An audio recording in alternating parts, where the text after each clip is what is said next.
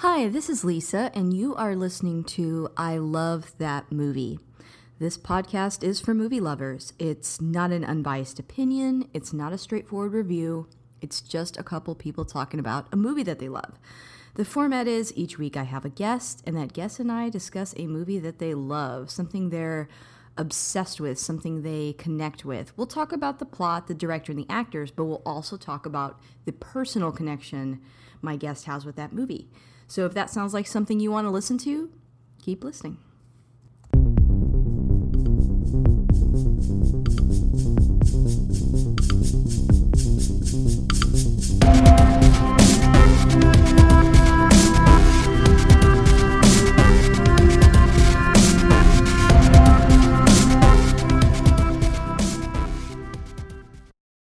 Hey, this is Lisa, and you're listening to I Love That Movie. Uh, and if you want to catch up with me on Twitter, you can find me at I L T M Podcast. I've also got an Instagram called I Love That Movie Podcast. And we have a closed Facebook group. I think sometimes I forget to plug that, but we do.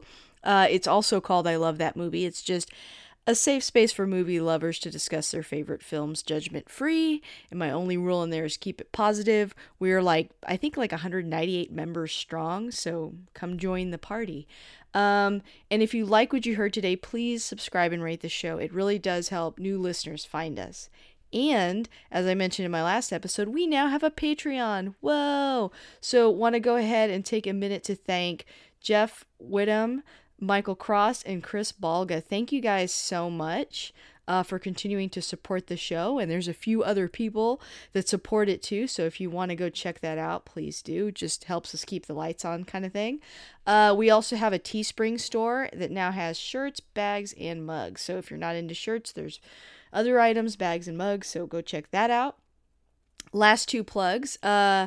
October fourth at the Alamo Draft House, there will be a four o'clock showing of House of Ghosts. So it's getting into spooky season, and, uh, you know, Christopher R. Mim is coming down here from Minnesota to show House of Ghosts, and if you haven't seen that in person, it is so freaking fun. The movie is hysterical, and then on top of that, at a live showing, everybody dresses up. You know, there's a, a shower of spiders that happens. There's ghosts in the theater, and it's like five dollars, guys. And the five dollars you spend actually becomes a credit back on your meal. I will be there. I will be a doctor. Uh, you will have to sign a waiver before you go to the show because it's so scary. You know, it's a health risk, so you got to sign a waiver. Um, and then October third through sixth is going to be DocuFest. This is the thirty-second year of um, Dallas Video Fest. And so DocuFest is the part of the festival that is focused on documentaries. I went last year. It was really fun. I got to see a lot of really cool documentaries very early, so go check that out. Um, so, so yeah, that wraps up my plugs. Uh, so now I'm going to talk to our guest. We have a returning guest. She is from the All-Star episode last year. Uh, please welcome Chelsea. Hey.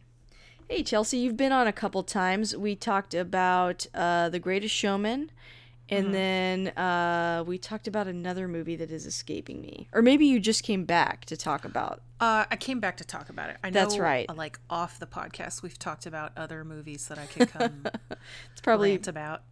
My mind's probably blending all that together into one thing. But Chelsea, thank you for coming back. Um, go ahead and introduce yourself in case they haven't heard that episode yet. Sure. Uh, again, my name's Chelsea. Uh, I'm on another podcast with my friend Carly called Golden Girls. Uh, we talk about horror movies and horror video games. Yes, so awesome. I love that name. um, so what what movie are we talking about today? My guests always choose the movie, so so which movie did you choose today? As much as I try really not to bring up horror movies, since that's what I do all the time on my podcast, uh, I did have to pick one because it is spooky season. Mm-hmm. Uh, so today we're going to talk about Crimson Peak. Yay! I'm so excited about this. So, yes, um, I'm gonna let you talk on your experience. When did you first see this movie? Uh, I don't know the exact day, but it was the month that it came out. Okay. Um, and I will say, uh, the marketing for it wasn't super duper. It made it seem like it was a like true horror movie, mm-hmm. when in reality it's a it's just like a, a gothic romance with ghosts. Man, so, I agree. Yeah. when I first saw it, I didn't like it. Oh my gosh, you're I making me feel the... so much better. Oh, I was in the mood to see something scary. Same. So I wasn't in like the zone to, to really see a like really beautiful kind of, heck, maybe it's pretentious to say think piece, but you know, it, it's not a scary movie. It has scary elements to it. Um, and you know, you can still watch it for Halloween. It, it still fits. But it, it, I can go into it way later. But yeah, when I first saw it, when it released, uh, I actually saw it with uh, April. Um, and I think we felt the same. We weren't really sure how we, we were like, uh, did you like that? And I had to sit on it for a couple of days before I was like, you know, I think I did. I didn't like it for what I expected to. And then it just grew like over time. And it's now one of my favorite movies. Man, okay, once again, you're making me feel so much better. I saw this in theaters. I think I saw it with my friend Kara, and we mm-hmm. had two different reactions. And I'll preface this by saying I, like you, am kind of a horror fan. A bit, um, maybe, I, I would say I'm a pretty big horror fan. Um, but that's what I thought I was getting with this movie. It's, you know, Guillermo del Toro, and I think, you know, Pan's Labyrinth, though, it is sort of a scary fairy tale. I think the horror elements in that are a lot more closer to true horror. And so that's kind of what I was expecting. And I feel like this movie is pretty different from his other films, like aesthetically even. Um, I mean, mm-hmm. maybe it's closer to Hellboy, but I would say closer to Hellboy than it is Pan's Labyrinth. And so what I mean by that is there's more colors in the palette. There's more... It's more fantastical. It seems more magical. Um, mm-hmm. Totally different from what I was expecting. So I did not like it at first. And then my friend Kara, who she tends to be, you probably wouldn't guess this from hearing her on my podcast because she picks movies like Tombstone and Die Hard, but she loves she loves movies like Snow White and the Huntsman, and she okay. loved, you know, that that yeah. show. Oh, that go tracks ahead. Already. Just yeah. Or like Snow White and the Huntsman, that tracks. Right. Or like uh, Maleficent, you know, movies like that. There's like another side to her where she likes these sort of fantasy. I guess you could say there's some horror elements. They're darker, but they're definitely, you know, dark more fairy tale. Fairy tale, yeah. yeah. And in, in a way that like I don't always even agree with her. Like I'm like, ah, it's not really my thing. But she has always liked that, and so and she doesn't really like being afraid. Like uh, she doesn't really like being scared. There are some movies where she just spends the whole time like covering her face, and then she's like, mm-hmm. I didn't really enjoy that. I was too afraid. And so we're two different moviegoers in that sense. And so she loved this. I think it gave her everything she wanted because it had those scary elements, but it wasn't frightening in the real mm-hmm. sense. Like you felt, at least me personally, I just feel safe. I, it's like whatever's happening on screen is theatrical. It's not truly terrifying. And right. so, you know, she she expressed that. And then I saw on social media a lot of people really appreciating it. And I'm like, you know, sort of at odds with myself. I am a big Guillermo Guillermo, uh, Guillermo del Toro fan. And so it, it was weird that I didn't like it. And so we watched it again. And it's something where I've always thought about rewatching it, but then you picked it. And yeah, I told you to pick, pick something spooky because it's getting mm-hmm. close to Halloween. And so I watched it again and I liked it way more knowing what I was coming into. And I think, you know, Guillermo del Toro said himself that it's more of like a, like you mentioned earlier, gothic romance. And I one hundred percent right. agree. And when you look at it through that lens, or even through the idea that maybe this is how a story back then would be written, like this is how they would talk about ghosts in almost a Charles Dickens sort of way, it mm-hmm. really changes how I view the movie. And now I really like it, like enough to where I feel like I'm going to buy it. And I own it twice because I bought it digitally when it first released, I think like on iTunes, because I really wanted to show it to my friends and like get some more viewings and be like, did I did I like this? Did I actually like it? Mm-hmm. Um, and through more viewings, you catch more of the movie that you don't really catch the first time. Yeah. Um, like specifically how we expected it to be a horror movie. Um, the main character, it, she's writing a manuscript that's essentially the movie we're watching. Yes, and it kind of parallels like, say, Mary Shelley writing Frankenstein almost. Right? right. Yeah. Um, it like Edith's manuscript is, the characters say it's kind of romantic, but it's not a ghost story. It just has ghosts in it. They're a metaphor. And like hearing that and comparing it with Guillermo's movie, I, I'm like, okay, it makes sense. And having seen more of his films now, Crimson Peak, had it come out like at a later time, I would have known what I was getting into, I think, mm-hmm. a, a little bit more, because I've seen more of his films since then. Well, um, yeah, and then he had, you know, uh, Shape of Water was, mm-hmm. like, Best Picture, um, and I think it is similar to this and stylistically, yes. yeah. Which also, I feel like marketing, marketing his movies is is tough, I feel like, at least for Western audiences. I agree. Um, it, every time I see a trailer, at least now I know what I'm getting into with his work. Mm-hmm. It's always a little different from what you're expecting. Like hearing the reviews yeah. of people coming back not liking Shape of Water and me being like, I don't know what you expected. They've made it pretty clear this is a a, a fishy romance. I know. It's weird that people have such a hard time suspending disbelief when you think about like all the movies that are popular right now, like all the Marvel movies and things like mm-hmm. that. And like people walked out of Shape of Water and they're like, I can't believe she had sex with a fish. And I'm like, that's I what can. You're Absolutely, focusing on? Yeah. And I'm like, and that's, that's where your focus is? Like out of the whole movie, that's the only thing you can't handle.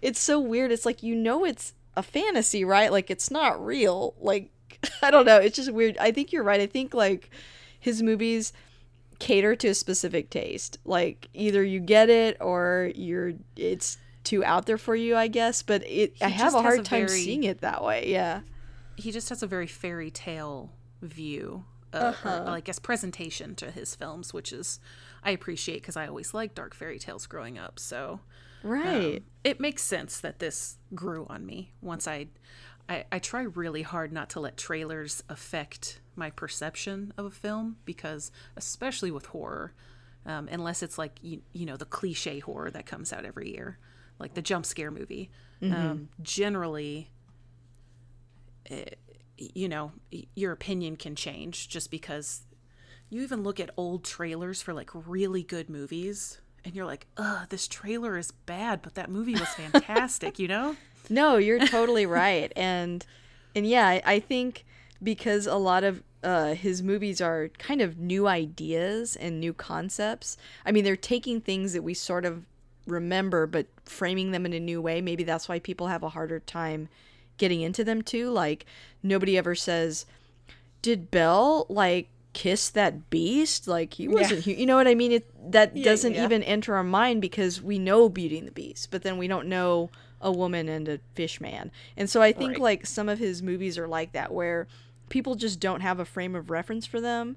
And so I think it's tempting for the people that cut the trailers to try to fashion a movie that people sort of understand just to get them into the theater. And like, that's the only part they care about is getting them into the seats. But, you know, ultimately they want to appeal to like the mainstream audience. Exactly. Yeah. Yeah. Perfect. And I think, you know, ultimately that affects how the movie's received though, like you said. So I think, I think you're right. I think it's good to kind of keep in mind, especially for this genre, um, to to kind of take the trailer with a grain of salt most of the time.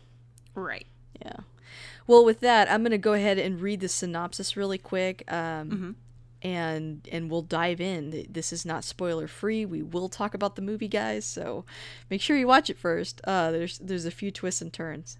Uh, in the aftermath of a family tragedy, an aspiring author is torn between love for her childhood friend and the temptation of a mysterious outsider. Trying to escape the ghosts of her past, she is swept away to a house that breathes, bleeds, and remembers. See, even that description feels so different from the film. Like, that's exactly what it is.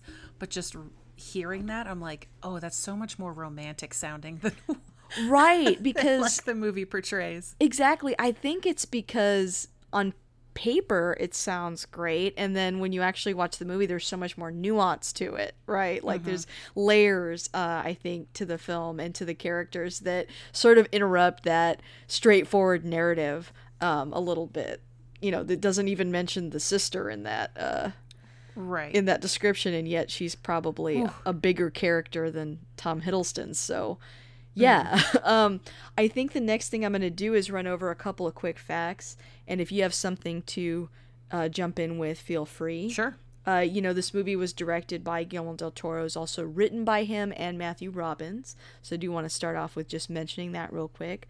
Uh, the house was built in its entirety, but it had to be torn down at the end of the shoot in order to make space in the studio, which I think is mind-blowing. I... I mean, I guess yeah. I knew it was a set, but like a whole freaking house? Wow. That's. I know. Usually it's like room pieces and maybe sometimes a front set piece. Mm-hmm.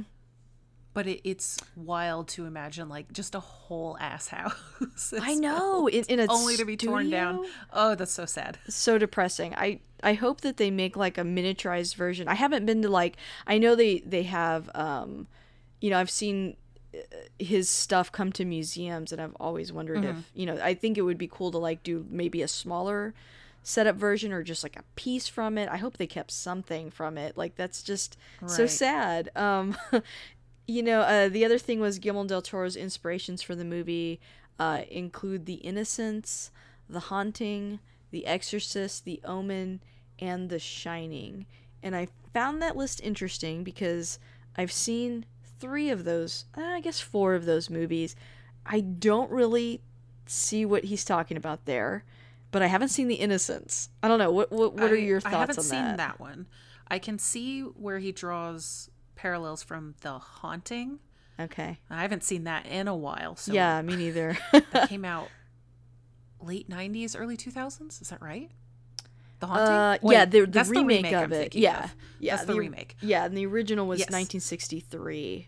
I think yes, I've seen both of them, but yeah, it's like, I, I guess I can see that, but just all three, or I guess like that whole list kind of leaves out the biggest part of the film to me, though, is, which is the aesthetic. I don't really see that influence in that list. I feel that's, that's Guillermo.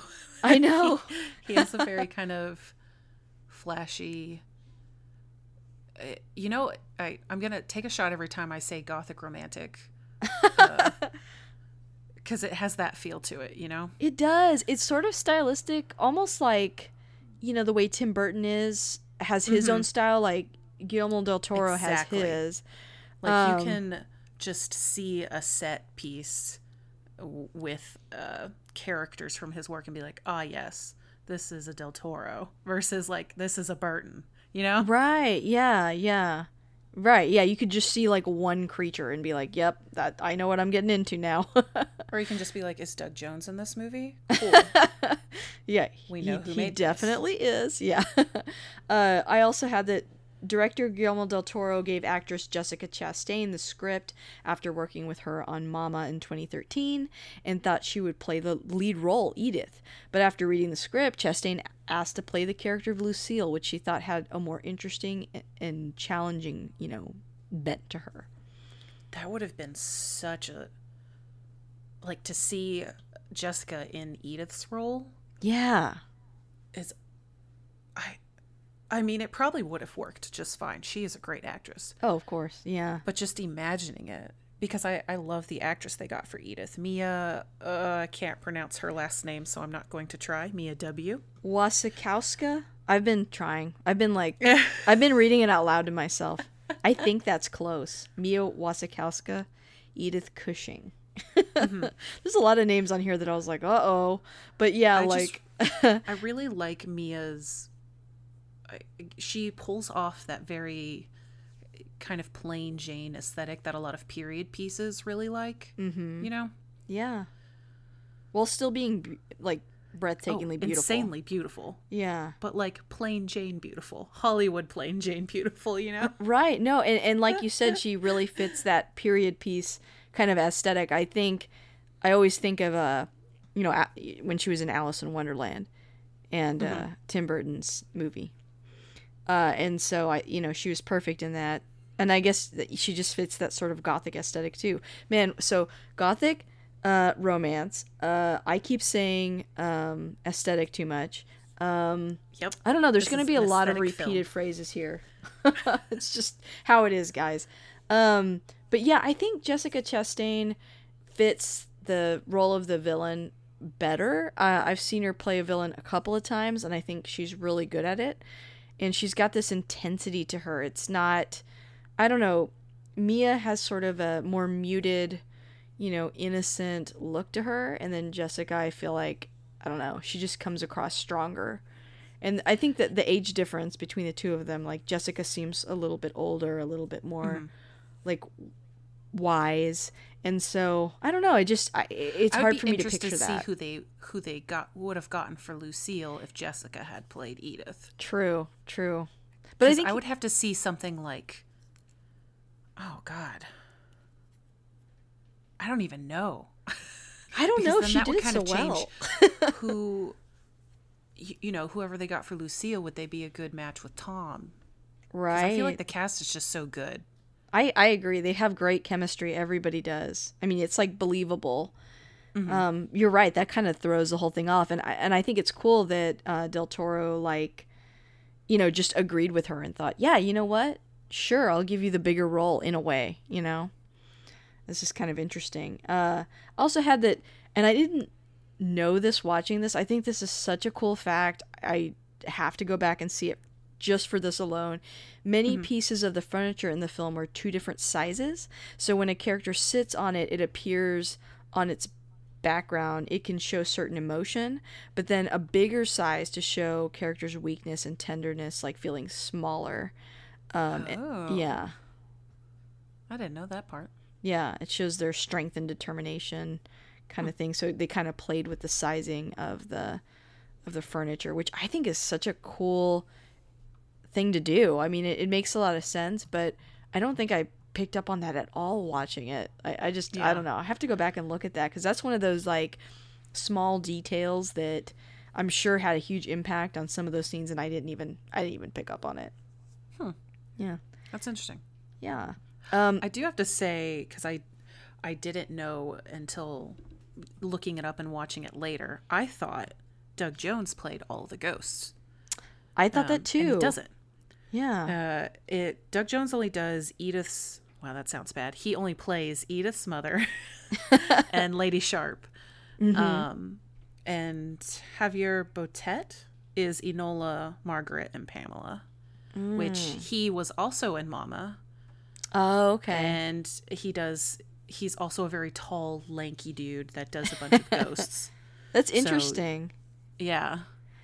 I wonder why. Both, like, to give him a break, or just they're both bring a different energy. I think, yeah, I think it's it's just so Doug doesn't have to do that much makeup that many times. You know, yeah. They're not on screen for that long, but uh, you know, Del Toro still does quite a bit of practical special effects, and then they go in and add like the visual effects later for a few things, like the kind of red clay blood in the air that the ghosts all had. Mm-hmm. Um, like some missing facial parts, I think, for one of them.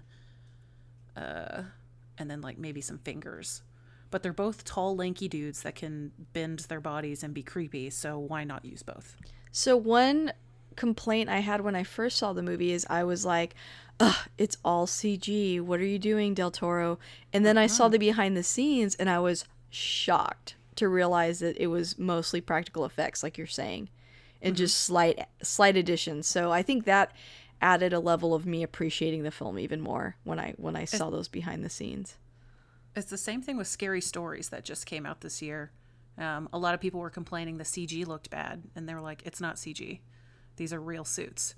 Yeah, I saw they have C G n- effects, but they're real suits. Yeah, Nick showed me um, how they built all those suits. Like, there was a, a long video about that. Mm-hmm. And it is, like, amazing. I mean, it looks amazing. So, yeah, that's... Yeah. I don't know. It's it's weird. It's almost like sometimes when they add the effects, it, it can sort of, you know, I don't want to say take away, but I guess maybe it fools the audience into thinking all of it's C G. And then they kind of, I don't know, have a knee-jerk reaction to it like I did at first. It's but, just because... Th- all of these pieces are so surreal mm-hmm. and just hitting that uncanny valley where you're like, that's C G, right? No, yeah, that's it. Um, and I, I don't know, like I said, it, it gives me a bigger appreciation for for what he did with the with the movie. It makes me want to go mm-hmm. back and, and and dissect it even more. Um, the last thing that I had was that Guillermo del Toro claims that one of the inspirations for the film was an actual supernatural event that occurred to him uh, while he was on while he was location scouting for the Hobbit trilogy when he was originally set to direct those films. He and some members of the production stayed the night at a haunted hotel in New Zealand, and del, del Toro claims that one of the nights after midnight he could hear the sounds of a murderer, including whimpering, screams, et cetera, coming from a vent leading to an empty bathroom, and that this event was the basis for the sequence in the film when Edith witnesses a ghost in the bathtub. Ooh, spooky. I know. I'm I'm one of those people that, like, I really enjoy ghost tours. I love ghost stories.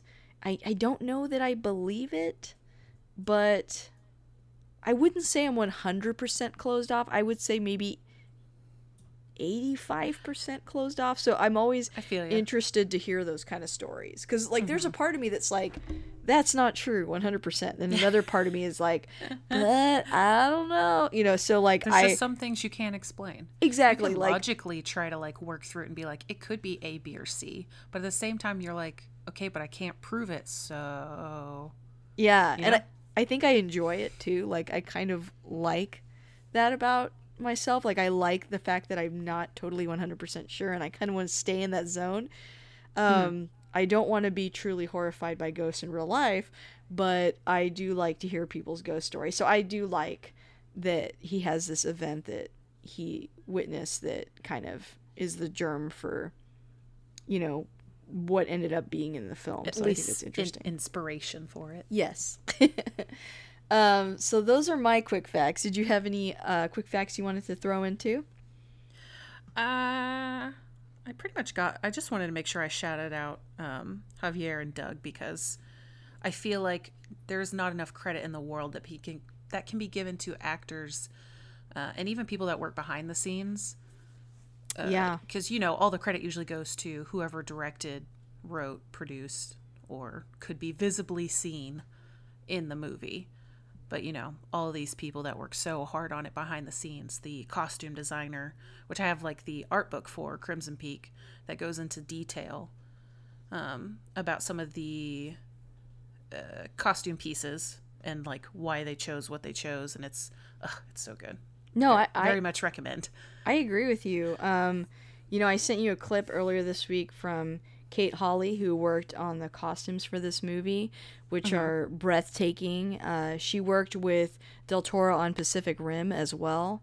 And, you know, most of the other films that she's worked on, they're not like this. So it's incredible. It's not like they hired someone that then they were like, you know, here's my go-to period piece girl, and she's going to make yeah. all these costumes. Like, she ha- I think she has worked on movies like that, but that's not like that's not what she's, like, known for. So um, a lot of these costumes in this movie, you know, there had to be, like, eight to ten copies of. Like, that's insane to think about, because they got so, so dirty and ripped up and covered mm-hmm. in blood. So these costumes are elaborate, so it's hard for me to imagine making that many of them. So huge shout out to her.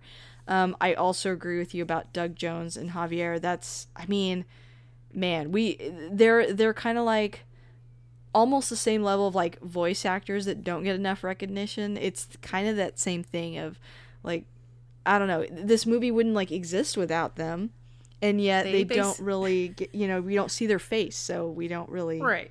Yeah. They basically do my my dream job. If I were ever to get into acting, that is what I want to be. I wanted to be the monster in all the movies. That's so cool. Well, you have quite a few monster costumes too, don't you? It's yeah, it's why I make the cosplays that I do, because I can hide my face and pretend. There's a level of anonymity that comes with it that is enjoyable when you mm-hmm. pick a costume like that, for sure. And then people are really just focusing on your work. Yep. You know, uh, and then um, you don't have to put on makeup. It's great. It's a yeah. win-win scenario. Yeah, I love Doug Jones so much. He's he's like one of my favorite people, one of my favorite actors. Um, you know, he's in so many films that I enjoy. And I think the first time I ever saw him was probably in Hocus Pocus, because uh, oh, yeah. he's the boyfriend, Billy. So he kind of gets to talk in that one a little bit. I don't think I started tracking his work until Pan's Labyrinth. Yeah, I'm I'm probably right there with you. I didn't know I had seen him already. but I had. Right, I'm same. like, oh, he's always been here. Um, he's awesome on Star Trek Discovery, though. I think I have a straight oh, up crush on him that. on that show. Oh my gosh, I'm always like, yeah, I love him so much. But you, mm-hmm. if you just watch it just for him, it's possible. He's really good. When they casted him, I was like, oh my god, why why have they not put him in Star Trek before now? Like Star Trek or Star Wars, you know, he would be perfect. That's true. Um, but he's awesome, so you, you need to check that out. Uh, but yeah, I the, the other thing I wanted to highlight, I thought the music in this movie was just gorgeous. It made me want to download the soundtrack, and that was by mm-hmm. Fernando Velázquez. So um, just wanted to highlight that as well. And the director of photography, Dan Laustsen. Laustsen? See, I told you I was going to have a hard time with names on this one. I'm terrible with names, even when I have it in front of me. Yeah, I'm looking at it. Dan Laustsen. I'm sorry, Dan. I tried. Sure. Uh, he also was a D P on The Shape of Water and John Wick two and three, which, ooh, I mean, uh, all, all three of those films are gorgeous looking. So I, I love that. I love uh, his work, and, and he did an incredible job on this film, too. Um, and I think I'm done with my gush fest. If you want to start talking about some of the scenes, we'll dive into the actors, sure. I, I think, as we go along. So go ahead.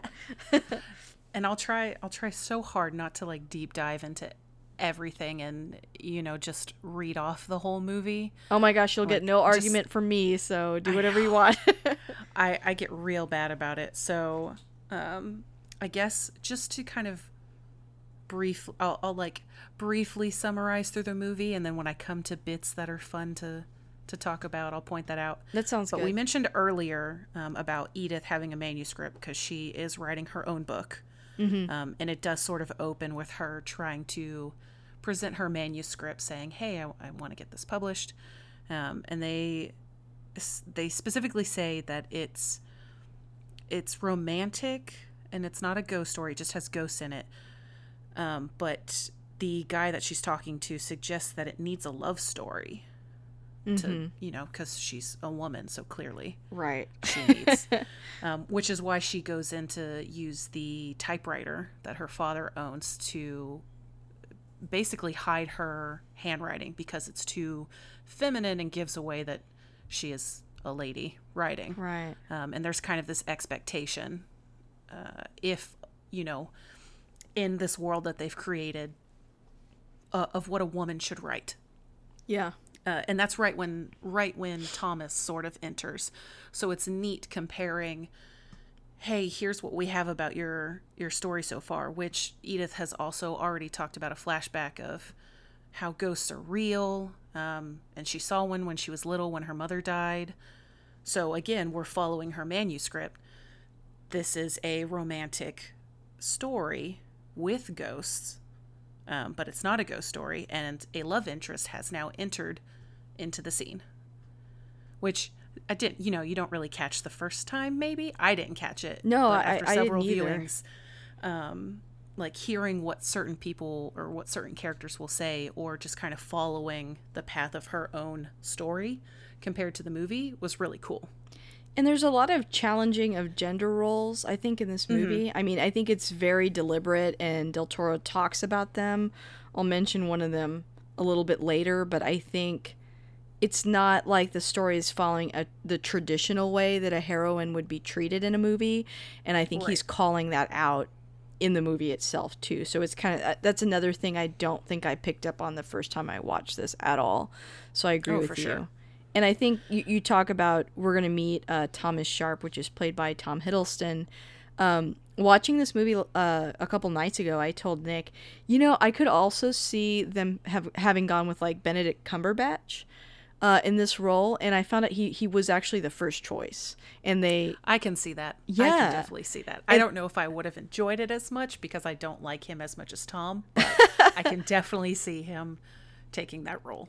Yeah, so so they he was supposed to play him, and then he said it was nothing, you know, bad, but they basically just came to a point where I, I think they just didn't like, they didn't both see eye to eye on where it was going, and so he left the project.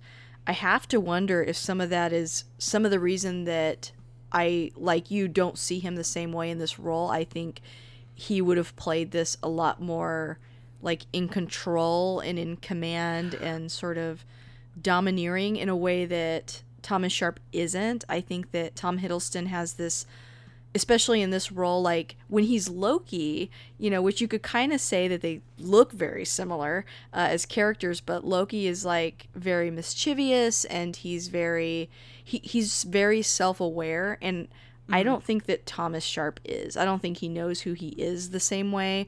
He's, um, as we'll come to learn as the plot goes on, he's being manipulated, I think, in coerced, you could even say, into some right. of his actions, and he's very conflicted about who he is, about how he feels, and what's right right and wrong, and there's this sort of like doe-eyed look to him. Again, I think a gender role flip in a way. Like, there's a world where he could be the female character and she would be the male character in a traditional love sense, I guess, like an old, right. old-timey, like, man-woman love sense, but um and so I could see that angle too, and, and maybe Benedict didn't like that as much, and maybe Tom Hiddleston just fit into that role a little bit easier. I don't know, but I am glad that they went with him. I think he's got that sort of gothic look down also that I don't think Benedict has the same way. Who I also love him as an actor, so I'm not trying to take anything away from him.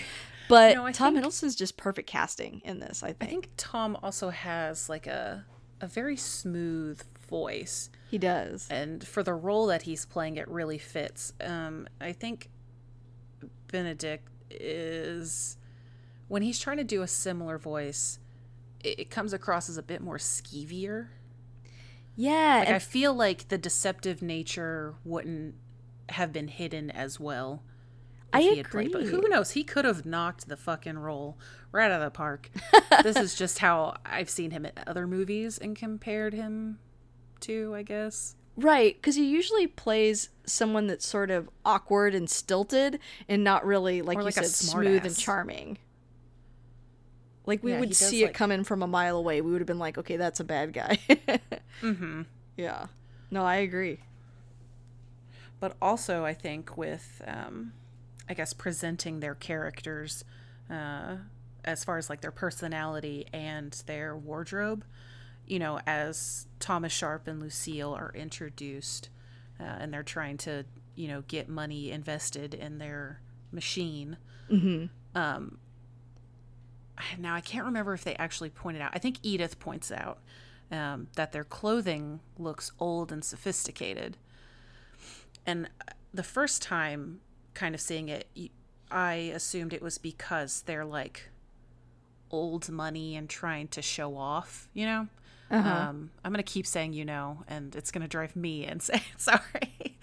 uh, so I thought they were just trying to look old money, whereas after you've seen the movie, you come to realize they don't have any money for new clothes. They only have the old clothes. Right. So that is why they look so old money compared to everyone else who kind of has a more hip color palette. They're all like bright colors and like in with the fashion versus... You know, he's in, uh, they're both in like black and black, more black. Mm-hmm. I think some, some dark greens, some dark blues, but very dark muted color palettes. Yeah. Which um, also contrasts with Edith and Lucille's conversation uh, when they go on like the walk and talking about how all the butterflies are dying, and back home uh, in their house, they only have black moths, because they blend in with the darkness and they eat the butterflies, which cue the most horrifying scene I've ever, ever experienced of ants eating butterflies. And I yeah. always block that scene out of my head, but oh, you know, those are some of the kind of small, small bits that you don't really pay attention to as strongly without a, a second viewing or or something like that. Yeah, no, I, and I think I think that there's layers to it. Like, I think there, you know, it, it is a bit of a misdirect to show that they're in, like you said, a more muted color palette, a more sophisticated look in comparison to the brighter, you know, uh, crowd that they're at. But also they're coming from the U K, right, over to mm-hmm.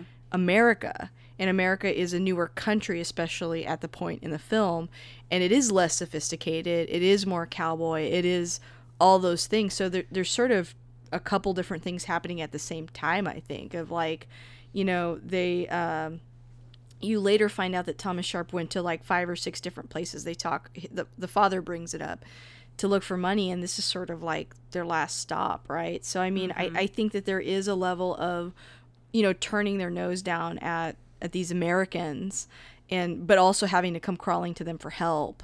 So I, I don't know, I think I think that's there. And then also, um, you know, it is sort of old money versus new money. I think that's there too. And I think also, you know, their clothes kind of, they look like they're dying and decaying like their house. Um, right. Whereas she looks like a bright yellow light because that's who she is. Like you said, they're going to snuff it out. And it mm-hmm. is weird when you go back and watch it that all that's there, like sort of being explained to you and put right in front of you, but you're not going to be able to digest it the first time you see it. So you have to go back and watch it a couple times to really, to really catch all that, like you, like you already mentioned. Exactly. There's just a lot of foreshadowing and symbolism in this movie, and I, I appreciate it greatly. Del Toro's a big details guy. I mean, he just is. Like, there's nothing really in his movies that's not there on purpose, and there's so much to look at that it's hard to get it all in. So, and that's just like one of the things I love about him as a director. I think that's why he's one of my favorites, because I appreciate all those details. I won't mm-hmm. sit here and say I'm a detailed person. Like, I wish I was I'm that usually detailed. Not. I like it has to be a specific kind of film to really make me sit down and try to pick it apart. Yeah. Um, and obviously this is one of them, but you know, more often than not, I'll watch it and be like, I love it. Right. It's like, like I don't know why, because like, but... I don't know. I just do. I'm the same way. There's all these directors that I love that are so detail oriented, but I'm not at all. It's like I'm not. I feel like I'm not even like qualified to be like, oh, I love this. Why? Mm, it's pretty. I you don't know, know. It good. Yeah. Why is it good? Eh.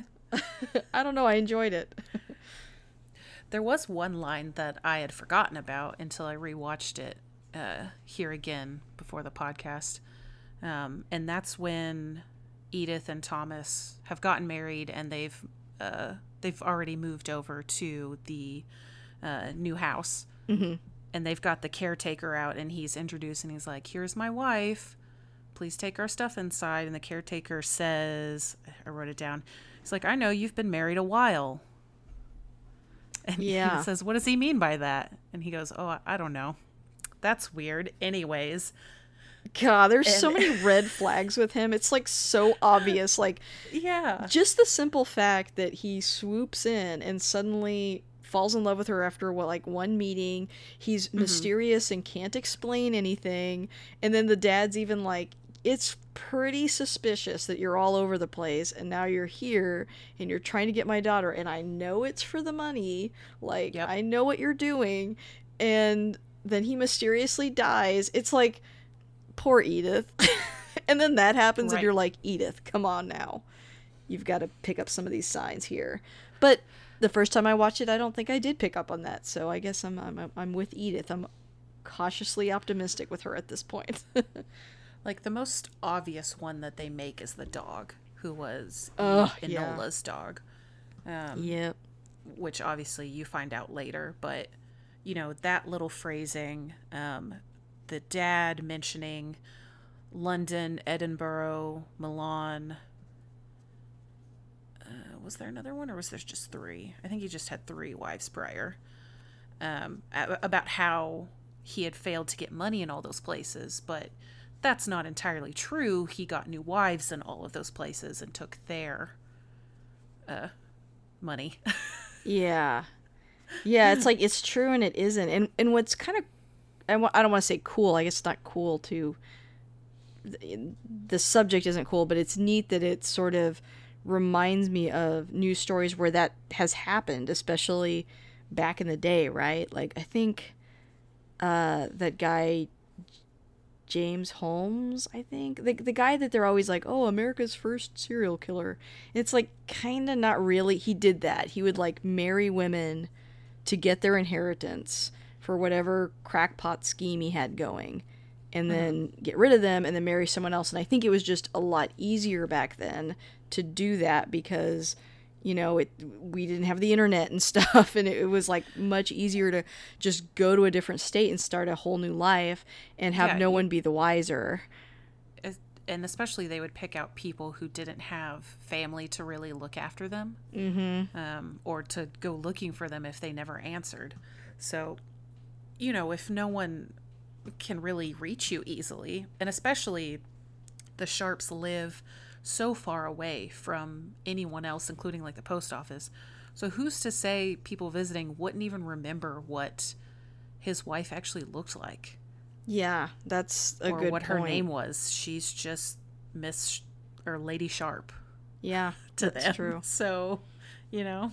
Yeah, and like I, I also feel that our society was as such where you could you could marry someone for their inheritance like that in a way that wouldn't work logistically today. It's not like you marry someone and then automatically get their money, but like back then it was a little more like that. So yeah, it created a motive. And it's fine. yeah, it, it gave people a motive for murder that they wouldn't have in the same way today either. So I think all that stuff is pretty interesting. And also Lucille, when she sees that dog too, remember, she's right away, she's like, what's that thing doing here? And you think she's just mean, but it's yeah. because it's that dog. He was it probably was supposed to kill to that dog. Yeah. Yeah, they left it out uh, in the woods and mm-hmm. assumed it would starve to death, but it survived. Looked great too, so you know. Yeah, good he job, looked well groomed. the yeah. t- I was about to say the dog does survive, but no, it doesn't. Oh yeah, I forgot. It's killed off screen. But you know, there you go. The dog does die in the end. You don't see it, but it is pretty sure it's stabbed. Yeah. Oh yeah, pretty you sure hear that's it. What you hear. Well, at least they didn't show it to us. I know. I just, it's so, so sad. That dog worked so hard. I know. The D P must be like, I'm tired of all these dogs dying in my movies. Well, maybe, I guess that was only in John Wick one. Never mind. My joke didn't work, but you know what I meant. It's, you know what? That's enough. Yeah. That dog death was so brutal. That's enough. I, I agree. I think another kind of foreshadowing that I like and that stands out to me is... Um, you know, Edith trying to bond with Lucille, and Lucille kind of prying into Edith's, you know, saying, uh, you'll get used to it here, and Thomas will warm up to you because, you know, you're husband and wife, and start showing her this book spine that's like, hey, do you want to see a secret, kid? And it's like two people in a compromising position when you like bend the book spine and has like a hidden image.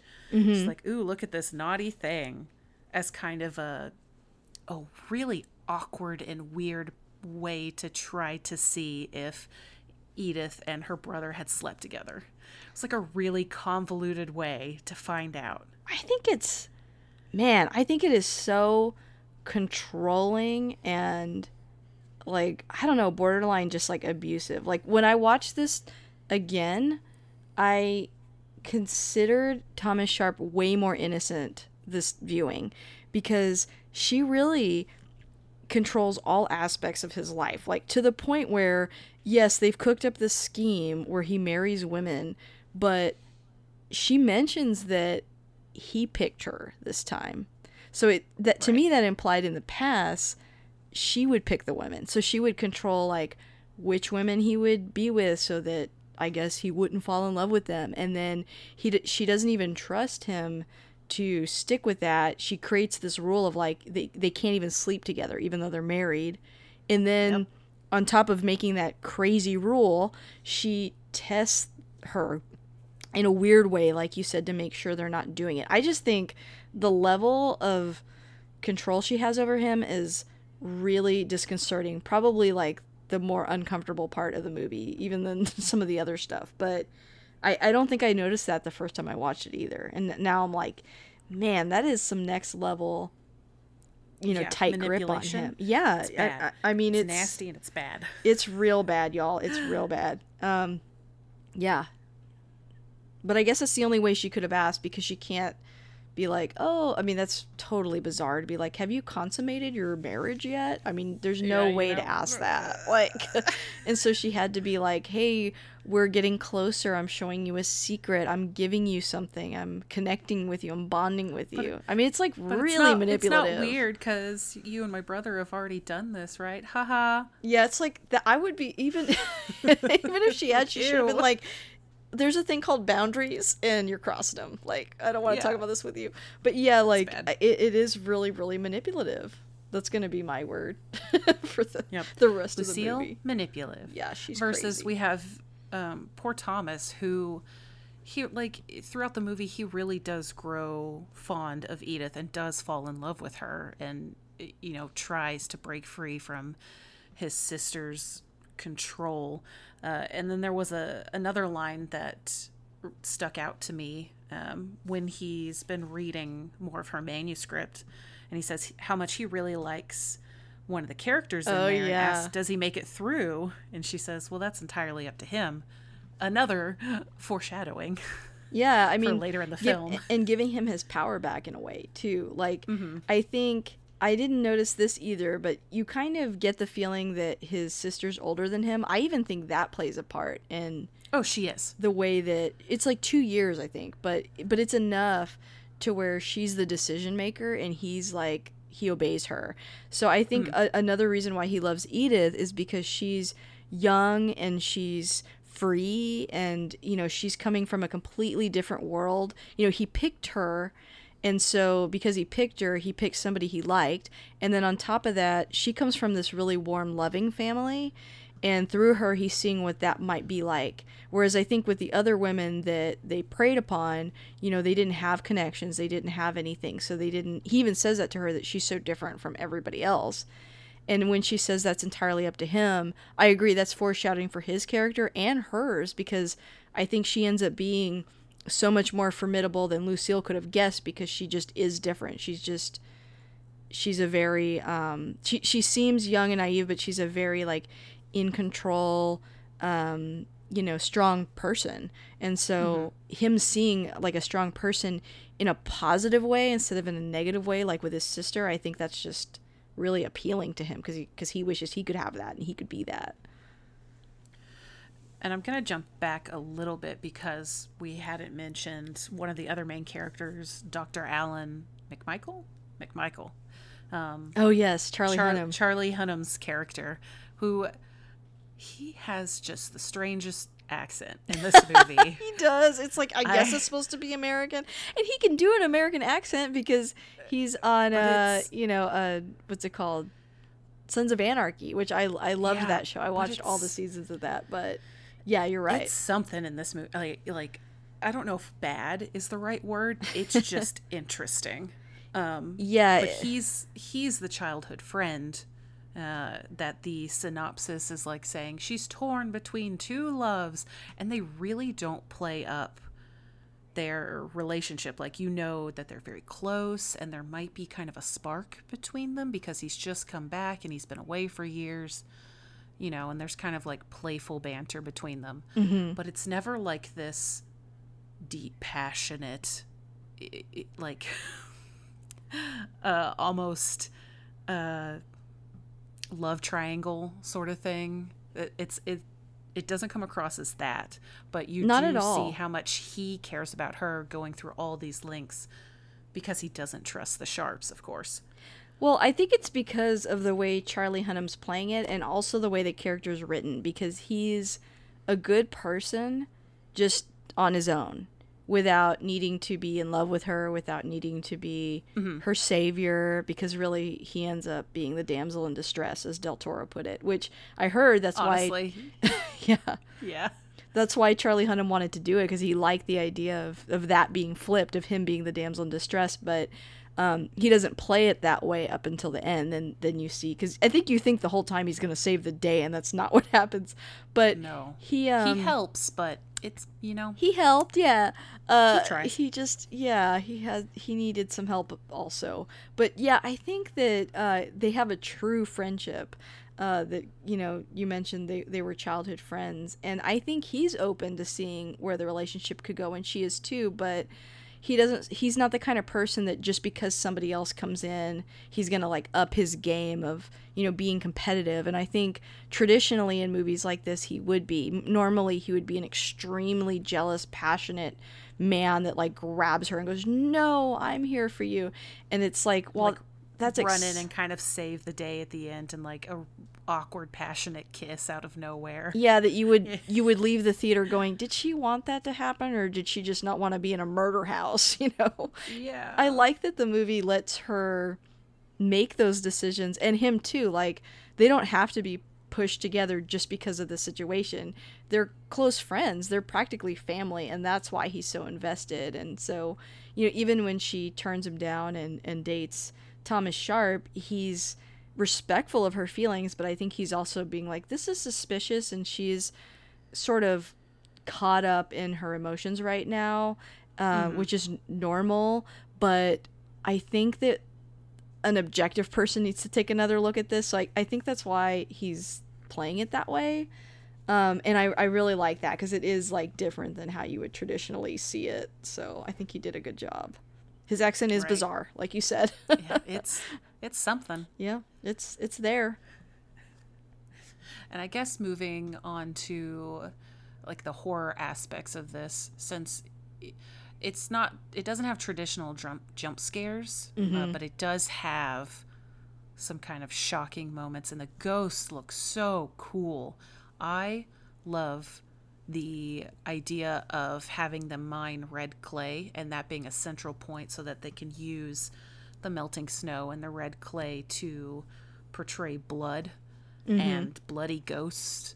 Yeah, and I don't think I picked up on that. I think that was another thing about the aesthetic of the film where I was like, oh, I kind of wish this was more subtle, but it actually makes more sense because when you find out in the end that they've like thrown a lot of these bodies into those big clay drums or whatever. Mm-hmm. Like, that's why they're covered in clay. That's why they're like, red. Yeah, and that's why, you know, they all sort of appear how they died, and they're clues uh, to how they died. And I don't think I picked up on that the first time, so I just it just made me like it even more, because they're kind of warning her by just appearing to her, like they're coming out of the clay things. And I also thought this time watching it that, uh, you know, that's why she survives. She is different. And at first when he says, you're different from the others, I thought he was picking up on her like supernatural ability, because she has one like that. That is something else that makes her different too. Uh, I don't think she would have survived. I think she would have been like the other women and would have been killed. But because she's so intuitive and because she's got this sort of, you know, supernatural power, that gives her an edge the whole movie of being sort of one step ahead or saying things that sort of trigger Thomas to uh, react differently or hint to Lucille that she knows what's going on. I, right. I, I just think that's so cool. Like, again, when you watch it a second time, you sort of see all that stuff about her. Mm-hmm. And then I love you. It's more obvious with um, the tea and the poison. That yeah. Lucille is constantly giving Edith of, you know, this is how they slowly killed everyone. And then they reveal that in the wax uh, cylinder recording. Yeah, I love that part. It's so spooky. I love it. I was like, ooh. She's like, I'm making these recordings that they for some reason don't destroy. But um, yeah, I was like, why yeah. did they keep? I think they were hidden. Well, some of them were hidden, because I, I know she finds some of them yeah. in the closet before like a ghost scares her, but then finds more packets later in the locked suitcase downstairs with the clay drums. Yeah. And I mean, the first time I watched it right away, I was like, oh, that tea's a problem, because you always, I think it's just so many years of watching like unsolved mysteries, but I think like that's one of my like childhood fears, like being poisoned, because I watched right. so many like true crime stories like that. Um, it's just, you know, so scary. Uh, but yeah, I love when she plays those recordings too, because she's like, I knew it, this damn tea, this is this tea's killing me, and she's got to stop drinking it.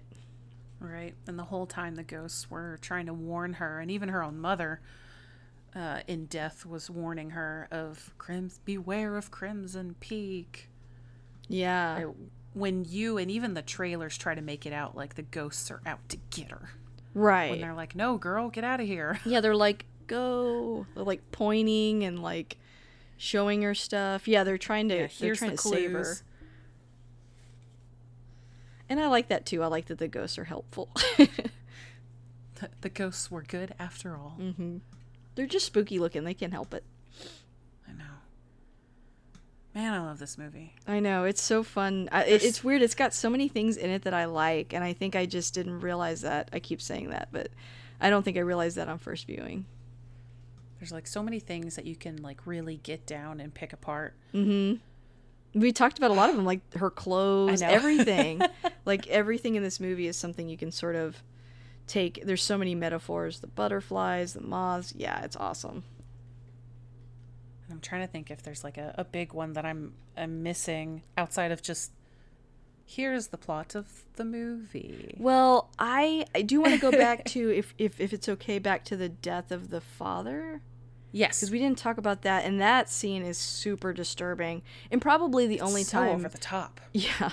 That you kind of have to suspend disbelief a little bit, because it's just hard for me to believe that Lucille could be that strong in the way she kills mm-hmm. the dad. I, I didn't see that coming, like, killing him with the sink.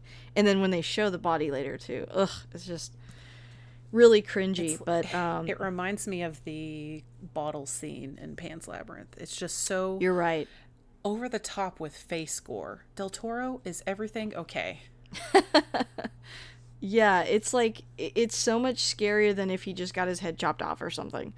Um, yeah. But yeah, I, uh, you know, you kind of see that coming the second he starts delving into Thomas Sharp.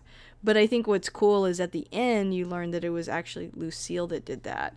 And she even right. says it's, to Thomas, like, of Thomas. Yeah, she's like, you're going to do it this time. So that implies that she's killed everybody. So again, I keep going back to, I feel like he's a victim in this story too. Yes, mm-hmm. he participates, but, you know, she killed their mother um, when she found out about their incestuous love, which I, again, I think is debatable because his sister is crazy. And I feel like, forced him into this crazy relationship, and then continues to exert her control and kills people. I mean, wouldn't you be afraid of her if you were Thomas? Like, you know, like, she's she's the bad guy here, I think. And I think that's also cool because, you know, it's a, a, a female lead and then a female bad guy. Again, a lot of stuff kind of turning it on its head that you don't normally see in a movie like this. And for Lucille, it's one of those where she's a victim. I mean, they're both victims of abuse from their mother, who mm-hmm. pulled some flowers of the attic and locked them upstairs in the nursery. So obviously yeah. when they only have each other, you know, stuff happens because they're teenagers. That's a good point. And growing yeah. up and don't know right from wrong. I, I don't know. I don't have any siblings, so I can't, I can't compare this to either. But yeah, I agree. That's a really good point. I hadn't even thought of that, but they literally have nobody else to communicate with or talk to. And like, how could you blame them? You know, Lucille grew up in this abusive household. Uh, it, it did a murder. So, you know, that wasn't great for her psyche. So it, it's, she's one of those kind of villains that's not... It's a villain because of upbringing, I guess. I know some people hate sympathetic villains, but not everything is always so, like, black and white. Uh, and for no, her, agree. There's, like, some nuance with... Uh, she had a very unfortunate childhood that led to this. Couldn't separate herself from her brother, who was all she had left. And it even shows in the end, when she kills Thomas, um, how badly that fucks her up and how... Even when she's getting the living shit beat out of her, tells Edith, you'll have to kill me because I will not stop.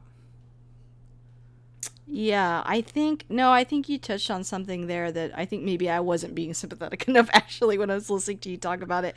Um, she's also older than Thomas, so she had to live longer with the horrible upbringing than he did in a way. Because she, she was had more to self-aware. Take the guilt, the guilt and the blame for it. Mm-hmm. Like, the paper wrote about her. She was sent to, uh, I get a, a, an institution for it, or he, he probably right. just got a tap on the wrist because he was younger and therefore could not possibly have done such horrible things. Yeah, and I thought that scene where uh, Edith and he spend the night at the post office because of the weather, supposedly. But really, it's kind of, they finally get a night alone together, and they mm-hmm. finally get to consummate their marriage. Um, and when she comes back, I think the way that uh, Jessica Chastain plays that fit of rage she goes into, realizing that they had a night together, mm-hmm. was kind of surprising, because it's really angry, but it's also really sad. She, like, She's loses control. It. Yeah, and she says, I was all alone. And it, I mean, their house is, like, terrible and dying, and it's true. If he leaves, she's completely alone. It's not like she's a great prospect for marriage herself. I mean, you know, given everything everyone knows about her. So she is kind of alone. So yeah, I, I do think you're right. I think that uh, she is also a victim of circumstance. Mm-hmm. And I guess it's just easier to be more sympathetic to Thomas Sharp, because he's just got less baggage and he's less of a participant. You could argue that, you know, he, he really had no alternative in uh, until he met Edith. Um, and how to get out of it, because she makes sure that they always return back to that house and stuff, which it's like, man, just get out of there. I know. And so it's, it's one of those, adding to Lucille's character, that I, you know, at first I was like, oh, she's, oh, I, she's weird. I don't like her. Um, adding to the fact, because I, I used to think, why wouldn't she just marry someone and take their money? Because A, she would have to move in with that family, so they wouldn't be able to come back to, uh, I forget the name of their actual house. It's not Crimson Peak. It starts with an A. I'm, I'm oh, terrible. Yeah. The the A hall. um, you have to consider that she is too old in society standards to really remarry, because even people uh, are talking about how Edith is going to be like a spinster. She's already becoming too old because she's not seeing anyone and isn't married, and they kind of poke fun at that. Um, but also, considering everything that Lucille went, it's really telling that even if they were only like a couple years apart, how she got the brunt force of everything. She was labeled as crazy. She was sent to an institute. She was blamed for the murder, and how women are often villainized and blamed for their erratic emotions that were seen as mentally unstable, like mm-hmm. for, for that time. Yeah, I would argue even now, but yeah, oh, I think yes, for sure. uh, but yeah, like I also, yeah, you're right. You know, it does sort of create this idea of like what was actually happening at the time, where women really do not hold power unless through marriage, but they're also not the main like, power holder. The man so she, is still the head of the household, and even though she right. has control, she needs that control over Thomas, because without him she's really nothing. Yeah. Yeah, like you're both, you're totally right. I don't think I picked up on that. And in that society. Mm-hmm. And I think in addition to like having to go to the institution and all, and all that, I think her parents were even more cruel to her specifically, right? Mm-hmm. And she mentions that too, as another way to hold guilt over him. Like, well, I was abused more than you were. And, and he knows that. And I think that's another reason why he's like, he kind of goes back and forth with how he feels about Lucille, because he is yeah, sympathetic she, to she, her. Mm-hmm, even in the end. And, you know, yeah. even after all she's done, and he wants to save Edith, even though Edith knows everything, he's like, we can still fix this somehow. Right. We can m- move away and start fresh, and no one has to know. Right. And I think for Lucille, like, she's even more trapped at that house than he is. She can't imagine leaving. I mean, she's just sort of has, I think, you know, Stockholm syndrome from her upbringing. And so she, that that's not an option. And then also sharing him is not an option either. No. And that's why she does what she does at the end. Yep. Yeah, she is a pretty complex villain. I could see why she wanted to play her even more. I mean, I love Mia too. She does an it's, awesome job. It's a, in a not weird way to say, a fun role. Yeah, it's a complex role. Yeah, for sure. Yeah, and and that's got to be fun as an actor. You want to be a villain that's got, you know, a great character arc and has motivation that's understandable, and and yeah, and I think, you know, uh, Thomas Sharp too, like. Uh, in the end, uh, sometimes with characters like his that have this turn at the end, like, I'm good now, I, I usually feel like, ugh, what a cop-out. Like, what about everything else they did? Yeah. But with him, I really feel that he is genuine. Um, Guillermo del Toro said in one of the behind the scenes that at the very end, when he's like, you know, when he's talking to her, um, and even as a ghost, it's like the secrets are finally all out in the open. She's seeing him for the first time, who he actually is. And I, I think that's really beautiful. Um, there's, there's nothing left to hide anymore. And, you know, there's the contrast of him as the ghost and then the bones of that machine that he built. Guillermo del Toro says looks almost like the bones of a dinosaur. Like, there's a lot of really cool visuals mm-hmm. at that scene, too, that I really like. Plus just his makeup. And that was another moment of like, whoa, that wasn't C G when you see so cool. like Hiddleston walking around with that makeup. I was like, oh, that would be such a fun costume to do. Like, like all the costumes in this movie, but I, I really like the look of that. It, again, it yes. looks very like it's stylized Dickensian. And cool. Yeah. And mm. I will say with the the like incest plot twist, I wasn't a fan of it, obviously, the first time. I was like, Same. oh, that's what we're going with? Incest? Ew. I'm like, why do we go with that so often? I really like, like to Game of us. Thrones. Yeah. It changed a little bit when after Edith sees them and runs out in like a, a fit of just being upset, saying how uh, she she knows he's already been married, and we, the audience, know that Tom's been married before, um, but how she says, uh, you're not even his sister, and she laughs before pushing Edith over the edge, saying, um, that's where you're wrong, I am. So there's kind of this just momentary bait and switch of where you almost think, oh my God, that's not his sister. That's just his last wife that isn't dead yet. And then they're like, honestly, L O L, that's what nope, I thought the really first time. It really is the sister. Yeah, the first time I saw this movie, the whole time I was like, that's not his sister. And then when she said that, I was like, what? Yeah. So I appreciate it for just because that line was in there. Um, otherwise, you know, it's incest. It's yeah. It is what it is, There's... I guess. There's a movie that I saw last year. It was on Netflix. Ugh, I should have looked it up. I cannot remember the name. But when I watched this again, I, I looked at Nick and said, man, this is just like that movie we watched last year. And I totally forgot. And I had seen Crimson Peak first. But it was, um, I don't know. It, it's like an Irish folktale type story. But it's also a horror. And it's about you, a brother and sister. And basically the sister wants to marry someone, but she can't. And the house is evil. And at the end, you find out that um, there was some kind of incestuous relationship between their parents. And now, like, the house is, like, cursed, and they have to keep, like, oh. creating twins that also commit the same crime over and over and over again. And the house is, like, alive, and there's, like, water under. It's a really weird movie. And hmm. visually, it's really interesting and cool, but it's also so disturbing because it's incest. But basically, yeah, it's like they're punished and cursed to repeat the same mistake over and over because either their parents or somebody in the past did it, and so now they have to, and they can't ever leave. That's unfortunate. I don't know. It, yeah, but it kind of reminded me of this movie a little bit. I was like, oh, that's weird. That's similar. Yeah. But yeah, I'll have to try to remember what it is and put it in the show notes or something. But okay. it was it was it was kind of cool. It, it looked really neat anyway.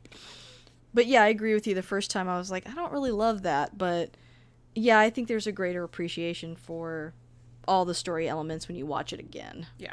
And you can kind of yeah. piece together like, oh, here, uh, here's one piece of uh, furniture or a line that's said or clothing that kind of ties in with later. Like even when Edith takes out the...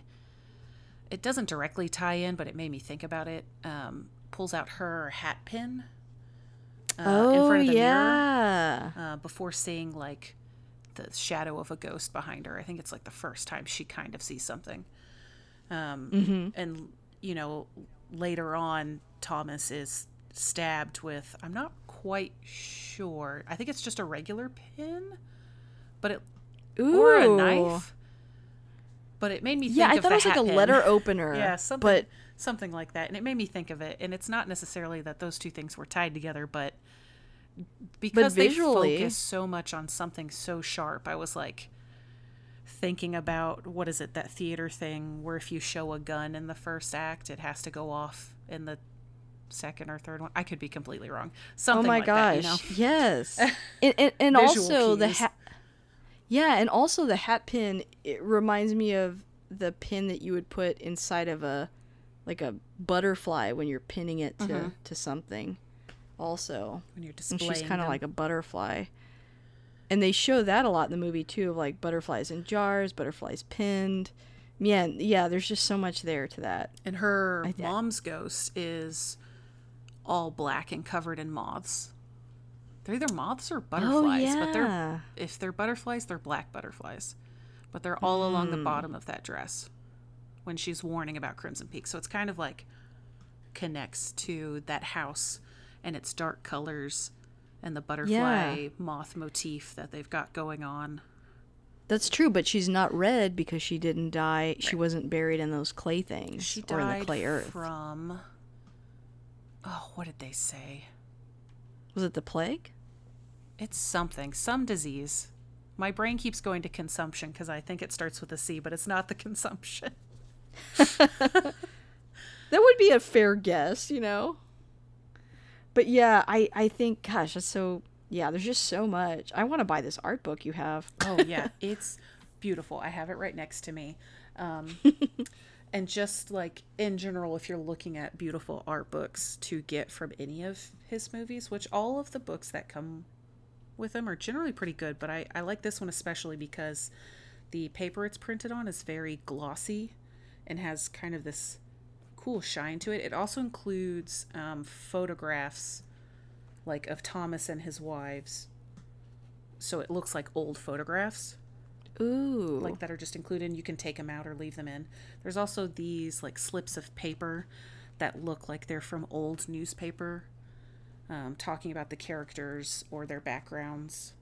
Um, there's like some cool kind of clear inserts with butterfly motifs. Wow. And did uh, that come with the steel book, or how did you... Uh, Get I that. bought it separately. Oh, okay. Um, okay. I think if you just look up Crimson Peak, The Art of Darkness, you'll find it. Okay. But yeah, anytime he has an art book release for his movies, I want it and I buy them. There's also this super sick, and only I would buy this movie a third time, but I considered it. There's like this ultimate collector's edition. You're not, edition I assure you. That's like a beautiful... Uh, it, It's almost like a, it's like a set piece that opens up. I think it included a drink of some sort with it. Ooh. Um, but it, it, it just, it looks like the house, and it kind of opened up. And it, it was just so beautiful looking. The box at least was for the uh, Blu-ray. I think there wow. was two different kind of collector's editions, like kind of a more common one. And I don't know if this other one I saw was like a, a super limited for people in the know only, because mm. I want to say I looked at it and it was like a thousand something dollars. I I may have had a little out of my price range about that, but you know, I remember seeing the box work for it and I was like, that is so beautiful. Nice. That is so cool. There's so many like, ugh, there's so many amazing costumes in this movie. I really, I really want to make one of these dresses, even though I Please, recently please made do. a dress, and it was so much harder than I thought it was going to be that I was like, I'm never doing this again. And now I'm already like, I want to make something else like that. I still have Mother Ghost on my list, so Edith's mom, because yes. obviously there's photos all over of the actual costume from the exhibit. Ooh. Um, and then I have the art book, and then, you know, stills from the movies. It's like, you know, if I'm going to make a fancy ass dress, it's going to be of a dead ghost. I love Skeleton it. Ghost. I love that idea. That's the best. That's so cool. Well, did we uh, miss any uh, scenes that you wanted to talk about? Oh, man. Probably, but Lord, I could go on forever. Me too. I just like, yeah, there's just so many good scenes in this movie, and everybody did such a great job. Try to see if there's anybody I forgot to give a shout out to. Um, Jim Beaver as the dad was awesome as Edith's dad. Mm-hmm. Uh, Bern Gorman, he's only in a couple scenes as Holly. He's the guy that's sort of like the private investigator. And I just think he's such an interesting looking actor. I love seeing him and stuff. He's like always in period pieces. And I just really like his look. So definitely wanted to shout out to him. I think that's it. He has such a cool just face. Just want to make sure I mention him. He does. He looks really he neat. He stands out. And yeah, he's I like hadn't fancy realized, but severe. I hadn't, like I didn't really pay attention to him until Pacific Rim. Oh, yeah, he's awesome in that movie. So after I saw him, I was like, I know I've seen him before in other stuff. So I feel like he was in, like, Torchwood, which I didn't really watch, but he's in a lot of, like, British stuff, which, right? I think that makes sense. Yeah. I mean, it just seemed he's just got that face where he could be in, like, I don't know, like a spy movie or, but also in a, you know, seventeenth century mm-hmm. movie, like... He just has such a cool, he's like, he's like a character actor, and he's just got a cool look. So I, I yeah. always appreciate when I see him, even if it's just briefly. Exactly. Yeah. But yeah, the cast Wh- generally is pretty small for this. I mean, there's a couple That's side true. characters, but for main cast wise, it's really what, four, four people, honestly. Yeah. And they've all got such a big presence that it doesn't feel like it. It almost feels like there's more people in the movie. Mm-hmm. I think they all just have those great performances. I mean, then you've got Doug and Javier playing twelve different ghosts, so, you know. I didn't realize there were that many. Mm-hmm. That's crazy. I think, what do I have here? Five written down? Because you have the three them. wives, Enola, Margaret, Pamela, um, Edith's mom, and then Lady Sharp with, like, coming out of the bathtub. So what happened to the dad? I don't remember... Mister Sharp. Do we know anything about him? Oh, uh, what did they say? I feel like... I th- what, did he go off? Oh, did he leave did he, them? Like, he leave? left the house? He's like, I'm out of here. And didn't come back? I. He's just a character I've Smart never man. paid attention to. I can't remember. Well, you know, again, that's another flip. I feel like a lot of times in these kind of movies we hear about the dad, the father of the house. And in this I know case, it's all about traveled. the ladies. Because they, Lucille talks about how, you know, when she would come home, they would hear mm. her playing the piano. But the focus is oh. so much on moms and motherhood. Yeah, it really is. Even with, there's some symbolism with Edith being, like, yellow, and they talked about, how like, a cornucopia and, like, fertility uh-huh. and stuff like that. There's definitely a theme about, like, life and death and that cycle, and a lot of that centering around the mother. I, I love how Lucille's ghost is playing the piano at the end, too. Yeah. So I, I read that Jessica learned how to play the piano for this movie. Oh. So that she could look authentic in those scenes. Well, that's pretty cool. I mean, I, I guess know. actors have done more or less. I don't know the word that I'm looking for there, but, you know, if you're really yeah. into a role, you'll do whatever. Yeah, I think it helps. I mean... You know, it, it, it looks different when someone who can play plays, and especially because that's how her ghost is at the end. It's such a big part of her character, and it's her fitting into the role of, of her mother in a way, the person that she hated so much but then ultimately becomes. Yep, trying so, so hard to be a better person to Thomas, and even, you know, having that baby, and it, you know, since it's a product of incest, it is not great, and not great health, and doesn't survive, I guess. Yeah. So even she can't even be a better mother. So that sucks. Yikes, you're so right. Whoa. I love this movie. This is so cool. The so more you know. The more you know. It's the more That's you so unpack awesome. how terrible everything is. Um, all these morbid details. Yeah. All right. So did we miss anything else, you think? Who knows? Who knows? Okay, well, I mean, let's wrap if, up then. Yeah, if other people have seen it, you know, there's a bunch of other things that we could have talked about, but I, I think we got a good, good, nice chunk. I, fi- I, I think so, too. I know I was starting to, like, when I was going off on my tangents halfway through in my head, I'm like, okay, Lisa, come back, come back. So I, I think I got everything I need to say out. Um, so that brings me to my last couple of questions for you then. Uh, we've been talking about it for... a while here, but what, why do you think you keep watching this movie? Why have you seen it so many times? I think, and like I've said a few times throughout here, rewatching it, you notice new things. And um, it's not one of those movies where you really have to dig into lore outside of the film. Like, you don't have to read the art book. Um, I think there's a, a book that goes along with it as well, like a novel that was written.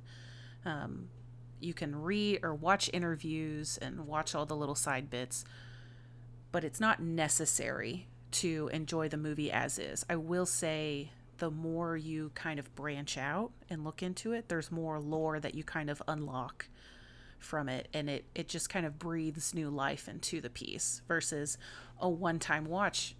Had I only watched this the one time, it would have been like a eh kind of movie, and then, you know, I wouldn't I wouldn't enjoy it as much as I do today. I agree. I you know I mentioned at the top uh, he he talked about the influences Del Toro had for this film, and it mentions The Shining, and I would say, you know, The Shining is probably my favorite movie, and a lot of it has to do with, you know, you watch it one time, it's sort of a straightforward uh, horror. But there's so many details and so many questions unanswered and so many, you know, things to look at in the movie. And that's why I like revisiting it. And I think that because of that movie, it's sort of shaped what kind of viewer I am, where I like movies like this, where, you know, it does reward rewatching. And there's just so much to look at and so many things to pick up every time. Like you said, you can watch it one time and you're like, that was okay. But watching it even just a second time, I saw it so differently this time, and I think it's something that I will return to, and I'll be excited because there's just so many things to look at and so much to take in, and I know that Del Toro put it there on purpose because that's just like the kind of director he is. So I I totally agree with you. I think it's I think that's why I've liked watching it a second time. Um, what's your elevator pitch for this movie? Like, how would you describe it in a way that's better than the trailers did?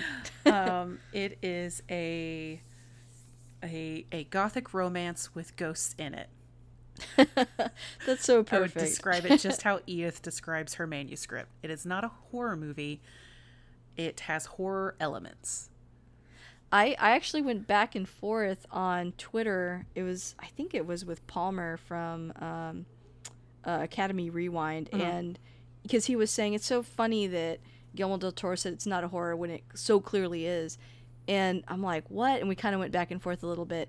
I, I do think you view it differently if you're not a horror person. You will look at this movie and go, that's horror. Yeah. But if you watch a lot of horror, it, you see it under a different lens. You see it under the lens that Del Toro does, I think. Right. Uh, I I wholeheartedly agree with you the way you described it. It is more gothic and romance than horror. There are horror elements, but they are secondary. It's with ghosts in it. It's not about ghosts. So it's also, I, I completely agree. It's unfortunate because horror tends to be lumped into this one category when there's That's so true. many subgenres of horror. Um, and so, yes, it could fit in a, in a subgenre of horror, but it can also fit in other parts like period piece, um, uh, the the catch-all for Victorian. So I generally say period.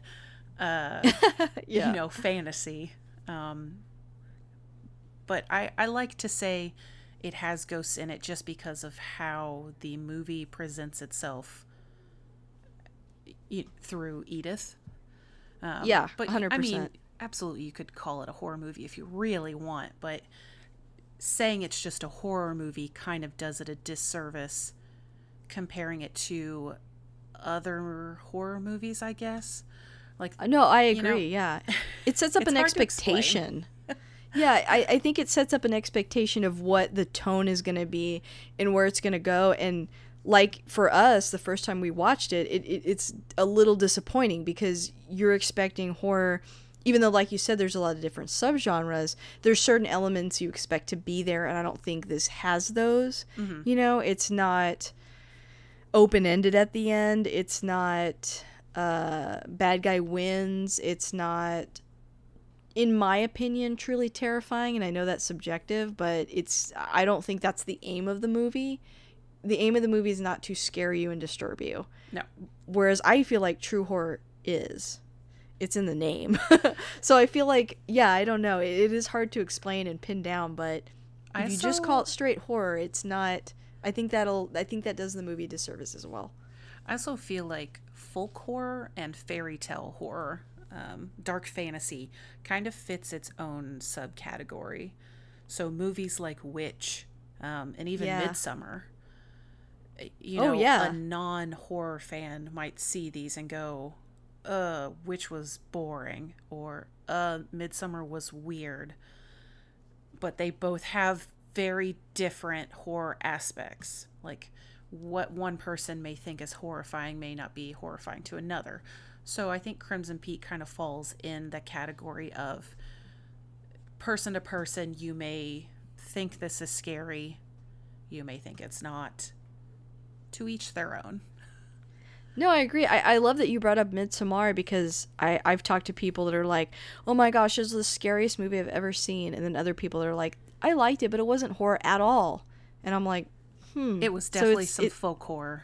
That's for yeah, sure. Yeah, I was. It also has one of the scariest scenes I've ever seen in a movie in a long time. Which scene was that? Oh, I have to know now. Uh, in the opening, without going into the details with the house. Oh. The very long, Ugh, drawn-out scene. I got a chill when you said that. Yep. That scene stuck like with me around. The whole time. Nothing else yeah. in that movie came even close to that scene.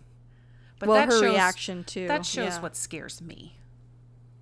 No, I, I, I, I agree. I think we're on the same page there, because that scene was, yeah, it's... He's really good at that. Mm-hmm. uh, he's really good at those truly unnerving scenes that you can't get out of your head. There's a few in that movie like that, actually. All right. But yeah, yeah. Well, Chelsea, this has been really fun. I'm so glad you came back. And I know that, like, you kind of want to get away from talking about horror, since that what your that's what your podcast is uh, focused on. Mm-hmm. But I'm kind of happy that you came on to talk horror, because I wanted to gush horror with you. Um Where can people find your podcast? Sure. Um, you can find us on Twitter at Golden Girls Podcast, I believe. Um, we're on Spotify, Stitcher, Golden Girls, um, uh, Instagram, Facebook at Golden Girls. Uh, like I said, we talk about horror movies and horror games. We even, oh, I don't know if we've even posted it yet. We've had several episodes Um, that have been recorded, but Carly's been moving and there's been a lot of technical issues. But we did talk about Midsommar for one of them. Um, Ooh, so I'll have I to s- listen to that one. I'll have to see if that was uploaded yet or not. But okay. She does all of her editing, and I, I don't want to rush her with everything that's been especially going when you're on moving. With her. Yeah, yeah, yeah. But um, what a we, nightmare. We definitely went in depth. I cannot wait to listen to that. I loved your witch episode. You guys have to go listen to that. It's so good. Yeah. So if you like it, come on, listen. Awesome. Well, you have to think about your. I think you wanted to talk Twister this time, so we. I need to oh honor God, that. Next yes. time you come on, we're going to talk Twister. Uh, but yeah, thank you again. Thank you so much for coming on. For sure. Anytime.